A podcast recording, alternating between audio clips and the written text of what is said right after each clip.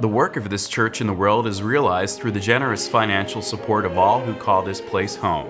Along with the gifts and time and talent, ours is a shared ministry. You have a role to play here. Church membership is open to all. For more information, go to uusf.org.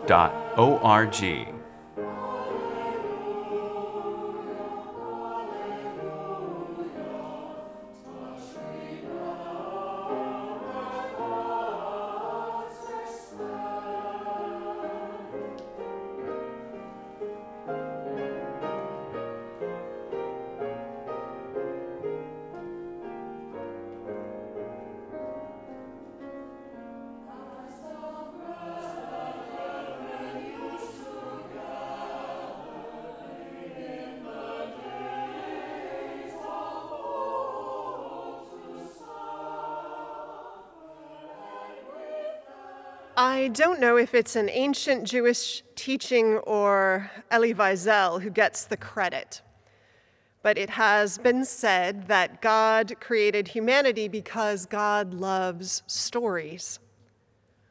Good thing, too, because it turns out that storytelling and retelling of our stories, it's a favorite human pastime.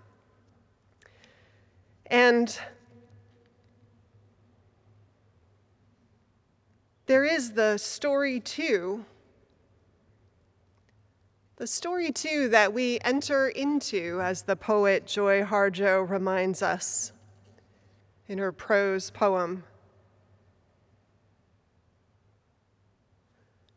Stories also aren't just something that we tell, are they? They have incredible power Wiesel, who himself is a master storyteller, he knew that in a story could be evidence of nothing less than the human capacity for good, for evil, for self transcendence, and for treachery. And so the telling of the story often, with its subtle and overt messages both, could serve some purpose it instructs. All the more reason, then, my friends, to pay attention to the stories we tell, the kinds of stories that we tell, and where they and we go awry in the telling, or where we go awry in falling prey to them sometimes. Nigerian novelist Chimamanda Ngozi Adichie did a TED talk in 2009 called The Danger of a Single Story. It's well worth listening to or watching if you haven't seen it already. In it, she talks about so many things, including how often and how many ways the story that gets told of a person or a people gets reduced to just one fact about them how often people or places get essentialized, you might say, into one narrative. And she points out, too, the power that is at play into this kind of storytelling. Because the one reducing another to a single story or quality is so often exercising their power in their ability to do that. And it raises the question of who has the power to get the fullness of their own story across, and whose stories are left incomplete. In the end, of course, as Meg brought us to in the prayer this morning, we all want a fuller story of our own truth, of our nation's truth, of any person to be known. We know that's a fuller, more whole humanity it allows for, but, well, the powerless are not often so lucky, and there are definite consequences to their stories being essentialized, any story. But first, I think we almost have to backtrack a bit and ask why it is that single stories exist and admit admit that actually there are many things about a single narrative that is appealing. A single narrative, after all, it's simple to digest, right? It, it's sort of like the carbohydrates of the moral diet, you might say. It melts in your mouth, doesn't take any brain power or choice or thought to process. It makes decisions easy, that's for sure. Understanding is super easy when you have a single narrative. You can get it and you can move on. We can sort people and places and information and move on. Doesn't take a lot of muscle. And there are particular kind of single narratives I think that you and I, all of us, fall prey to. One, one that I've been thinking about more recently quite a lot is what you might call the good bad binary of stories. You know these stories. These are the stories in which the villains are clear and so are the heroes, right? They're super common in movies, especially in children's movies or children's books. The villains, right, we all know this. The villains in these are pretty obvious. Think uh, Maleficent, the witch, right? They're unambiguously mean and repellent. They're often physically unattractive too, just in case we were missing all the other signals. The good, the good, by contrast, oh my gosh, they're usually handsome and they're unfailingly kind, and often they're backlit by sunshine in all of the shots. Ominous music attends the evil. The good have bird songs in the background. Recently, our family found out that Lila, our daughter, had never seen the Lord of the Ring trilogy, the movies. Well, you know, in an important effort to recorrect this, we have been watching the Lord of the Tr- Ring trilogy movies. One three hour saga is about all we can get through in a given week. We're now two movies in, and I'd say the good and bad are pretty obvious in this movie. The elves, for instance, are good, right? They are peaceful, they are lovely. The orcs, on the other hand, are evil. They are brutal and they're deformed. And unless I've forgotten a twist that's coming to me in this week's installment of the third movie, I don't think I'm going to find any evil elves or transcendently beatific orcs. And all that's well and good, right? In a, in a Friday or Sunday night movie night. Except I want to point something out that I also noticed, which points out, I think, how much we're all paying attention more intently, differently now than maybe 10 or 20 years ago. The elves in the movie are also, by the way, if anyone thinks about this or noticed this, they're often almost entirely blonde and fair skinned. And the orcs? They are dark skinned and often with distinctly, though deformed, African features, and some are even shown wearing strikingly African or North African inspired clothing. We all noticed this this year which is to say that underneath this simplified moral fictional tale, this movie, lurks another single narrative, right? One that's being played on and it's also being reinforced. It's a larger, dangerous, simplified story of good and evil that is best understood as the evil legacy in our country of anti blackness and the simplified judgments that it completely clears the way for, even today, right? That shows up in how a young black man is treated in a court when he comes for sentencing, or a young white man, or who gets shot in a skirmish with the police. And all because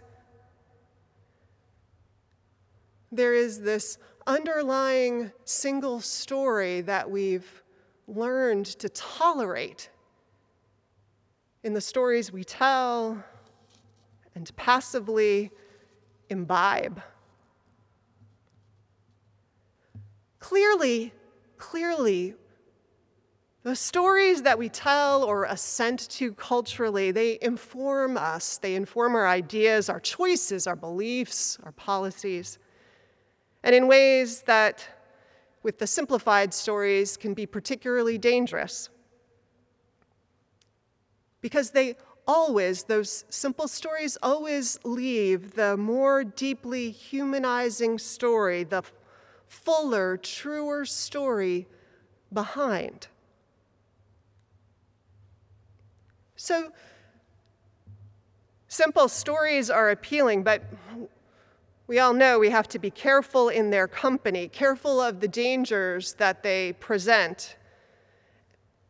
Are the good, bad, or essentializing stories the only ones? And I should say, and essentializing stories the only ones that we need to be prepared for? Pekka Hamalainen, who's a Finnish man, currently a professor at Oxford University, he names this other kind of simplified story that he thinks we humans love that I want to name today as one other kind to just call our attention to. He says we humans love a story with a teleology. What does that mean? teleology, this fantastic word with the Greek root telos, which means kind of an end or goal, and logos, reason, and together they mean this complicated idea that things, people, the world, might have a purpose built into it. And sometimes there's a sense that they are made and drawn toward that purpose, and maybe even that those ends are drawn to them, sort of this magnetic pull that makes it not inevitable, but almost inevitable. What Hamalainen means is that sometimes we tell a story as if it's predestined to end the way that it does. And that in fact, we like those kind of simplified narratives, that we often look to tell stories that way. Why? Well, be, because again, it goes down easy, right? Doesn't it? Because maybe they reassure us by implication that things must happen as they should. That dictators will eventually be overthrown, that all people in bondage will eventually be liberated that the earth maybe will self correct. And in telling these stories, telling them this way, falling into this trap. It's a trap in which the danger is that you and I are inappropriately liber- uh, liberated from any obligation to fight the odds or to ask, honestly, painfully, whether things might have gone another way, whether they might go another way still. And often we don't like to consider that option. It's scary. It's so much better sometimes to have the narrative of the inevitable. Hamalainen, who wrote a book on the Comanche Empire, but also wrote Lakota America, his book on the Lakota, says people talk of the Lakota ascendancy in the West as inevitable. It's one of the narratives that gets used. But he writes nothing less could be true. The setbacks, the massive risks, the story of ascendancy that was destined to be, he says, is, quote, too simple and easy it has abstracted it from human experience, sanitized it of uncertainty, and drained it of meaning. We might say the same of any story with this teleological myth woven deliciously into its telling. Were the Lakota, for instance, destined also to defeat militarily? Hamalainen, who's a historian and not an apologist, writes of how the Lakota's fight was, quote, to keep alive a broader vision of America, where coexistence through right thoughts and acts might be possible. Was that inevitably a losing fight? When the Lakota had 200 years of successful alliances with the French and the British, with Spain and the United States, and numerous native societies coexisting and finding a way across differences to share land. It makes me wonder what's inevitable maybe right now, and who will say that it's inevitable for our nation. I would argue that right now, and maybe for the Lakota too, nothing was innately inevitable. Nothing unless we divorce all people from the obligation to choose. Nothing is inevitable unless we surrender to the role of cynic and divorce our sense of responsibility.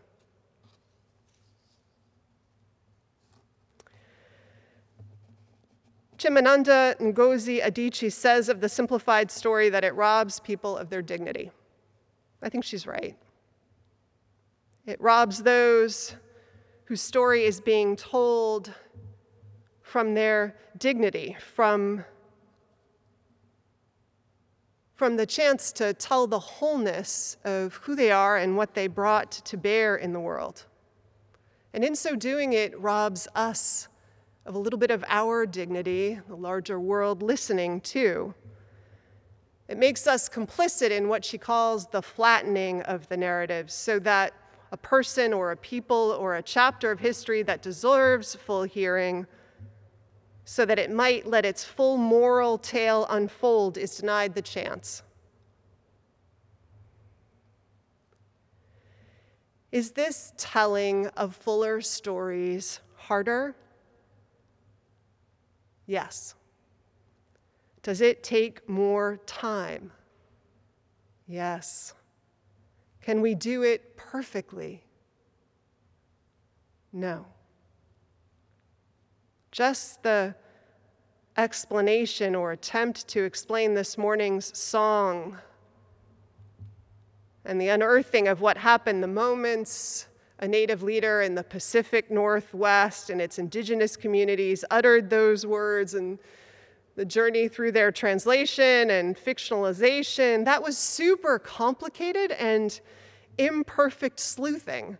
Mark and Meg and I had to go digging and comparing notes, and we did research, and we may not even have gotten it right. But in doing it, I do think we ended a little bit of the erasure of the man, the real man, who the words had been attributed to for far too long. And he deserves that attempt. And we deserve the end of erasure too. All of this, it strikes me, is a new muscle that we are all increasingly going to have to learn to exercise in our ears and our hearts and our minds to listen for what sounds like a simplified story, to wake to the fact that we're being told them way too often, to ask good, interrogating questions born out of a sense of personal responsibility and love and ethical concern. And then, to do the work of reweaving the stories we tell from what we learn. Because God, as Elie Wiesel says, loves stories, but I imagine she loves the good kind. you know, the ones that are full of truth and messy details, the kind that tell of real human lives and people and history. These, after all, are the stories that truly have a chance to instruct us on the real and messy and nuanced business of life. And these are the stories that are actually worth telling and retelling through time. So, pulling us back to today, on the cusp of Indigenous People Day,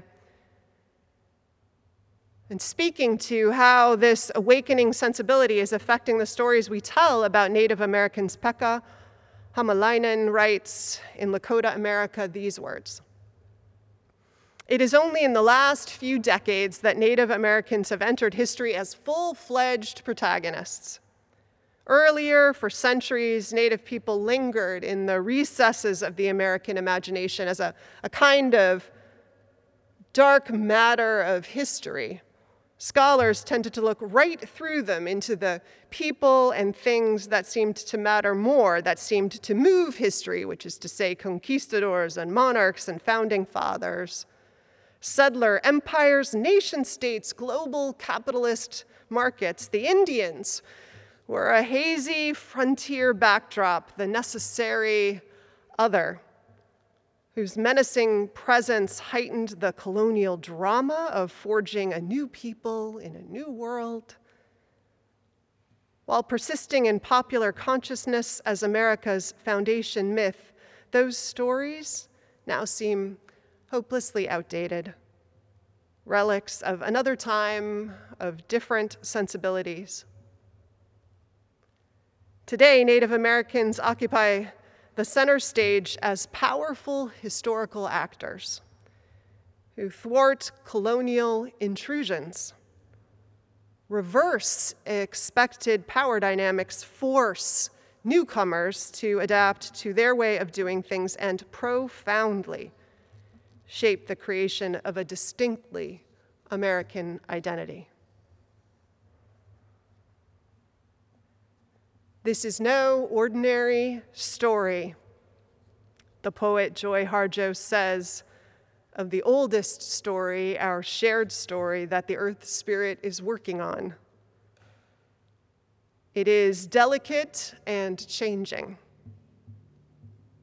You will have to endure earthquakes, lightning, the death of all those you love, the most blinding beauty. It's a story so compelling you may never want to leave. May the stories we tell be worthy of the lives that lived them. And may they be worthy of the world they shape as those stories are passed along. Amen. The work of this church in the world is realized through the generous financial support of all who call this place home. Along with the gifts and time and talent, ours is a shared ministry. You have a role to play here. Church membership is open to all. For more information, go to uusf.org